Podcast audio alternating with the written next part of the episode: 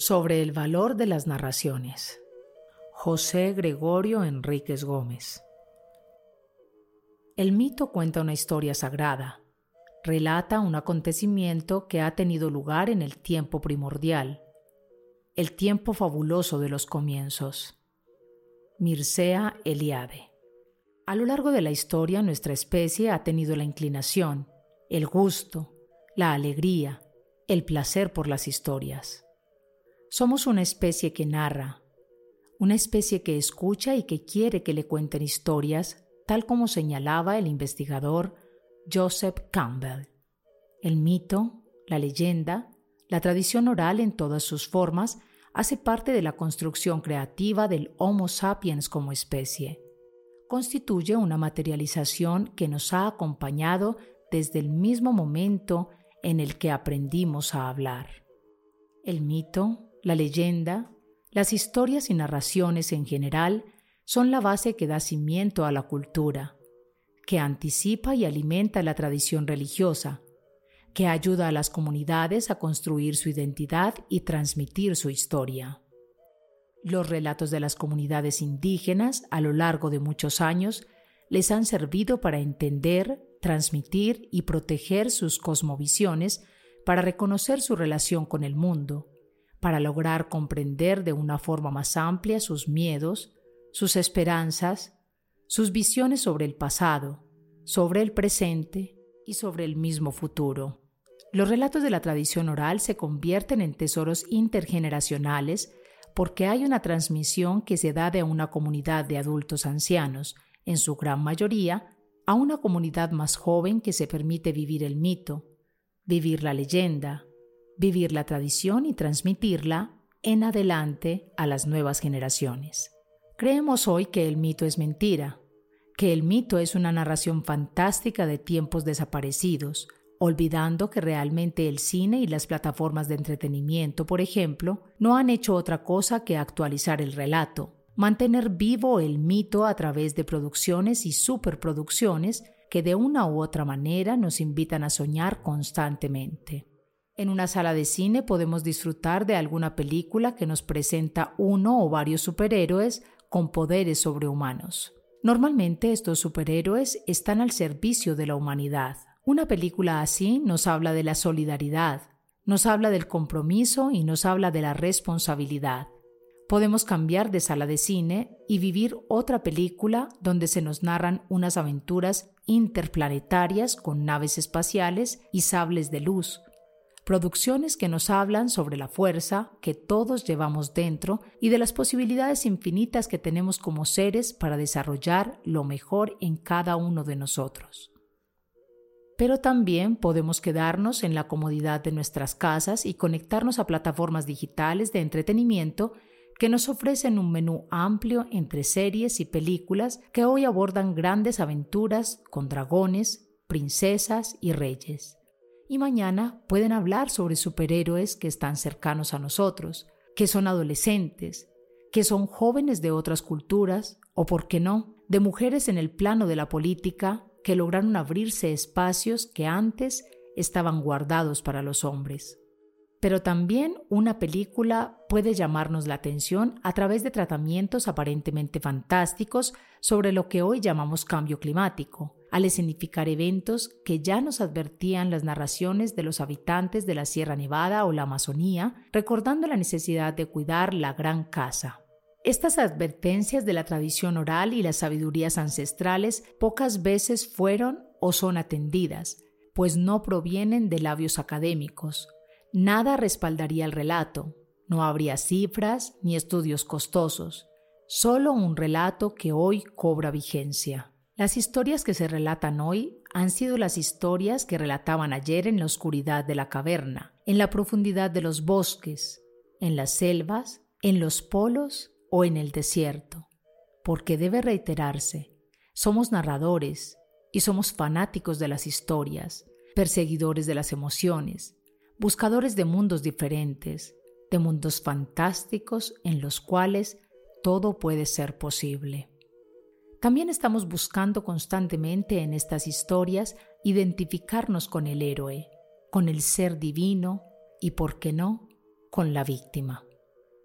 En el proceso que vive Colombia actualmente se hace necesario que proyectos que difundan y compartan las riquezas orales y ancestrales tengan cada vez más apoyo, porque aún estamos narrándonos como sociedad, buscándonos como país.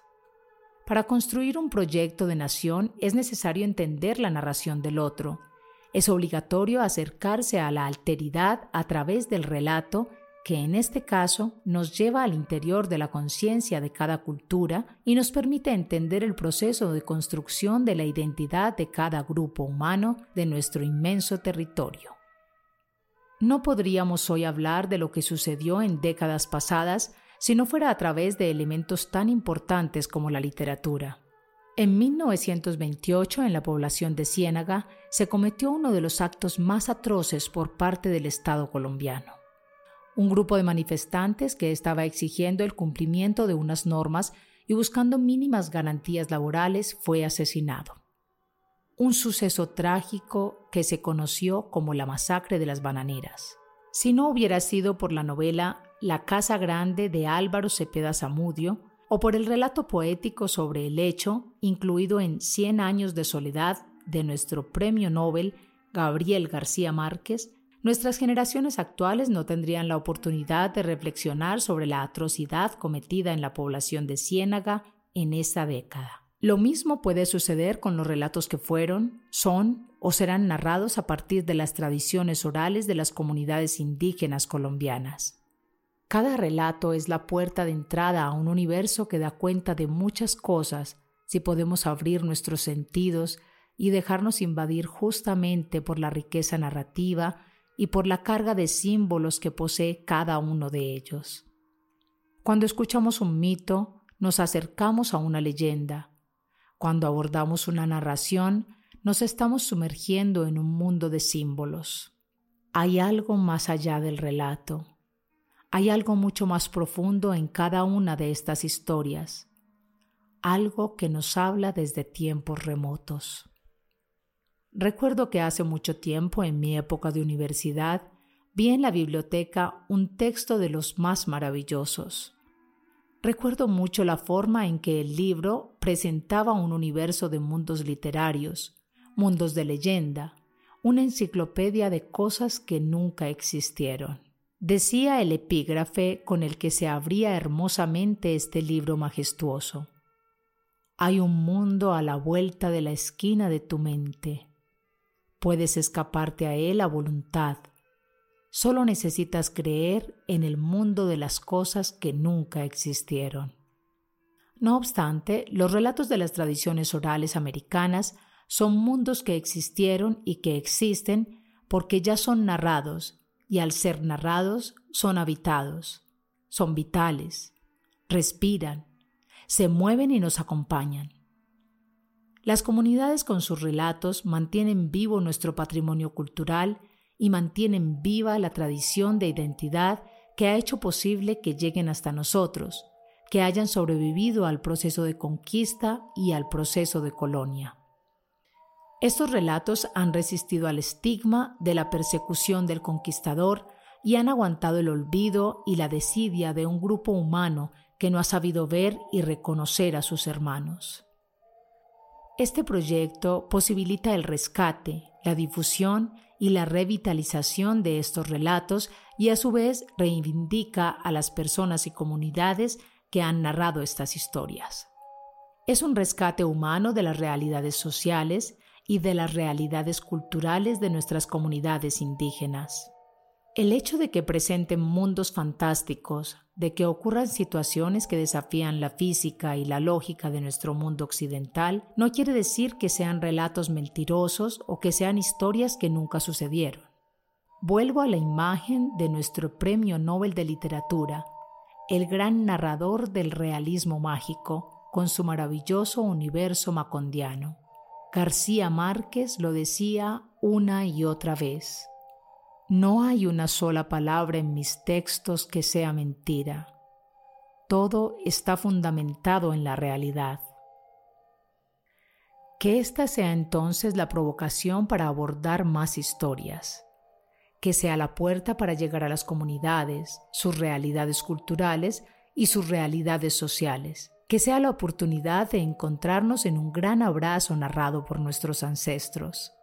Que esta sea la ocasión de ver a la otra Colombia que lleva doscientos y tantos años como nación, esperando ser reconocida por los hermanos del altiplano, por los hermanos del interior, por los hermanos de cada rincón. Podemos hacerlo. Podemos construir país a partir de la entrada en el diálogo cultural con todos y cada uno de los representantes de esta Colombia pluriétnica y multicultural.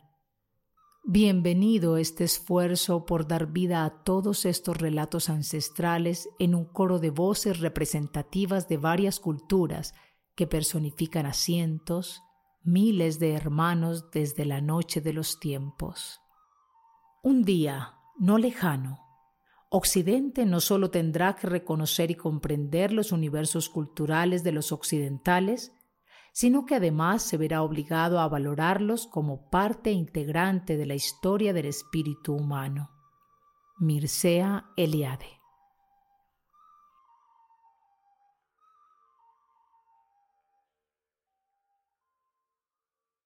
Esta es una convocatoria del Portafolio Departamental de Estímulos 2022 del Instituto de Cultura y Patrimonio de Antioquia.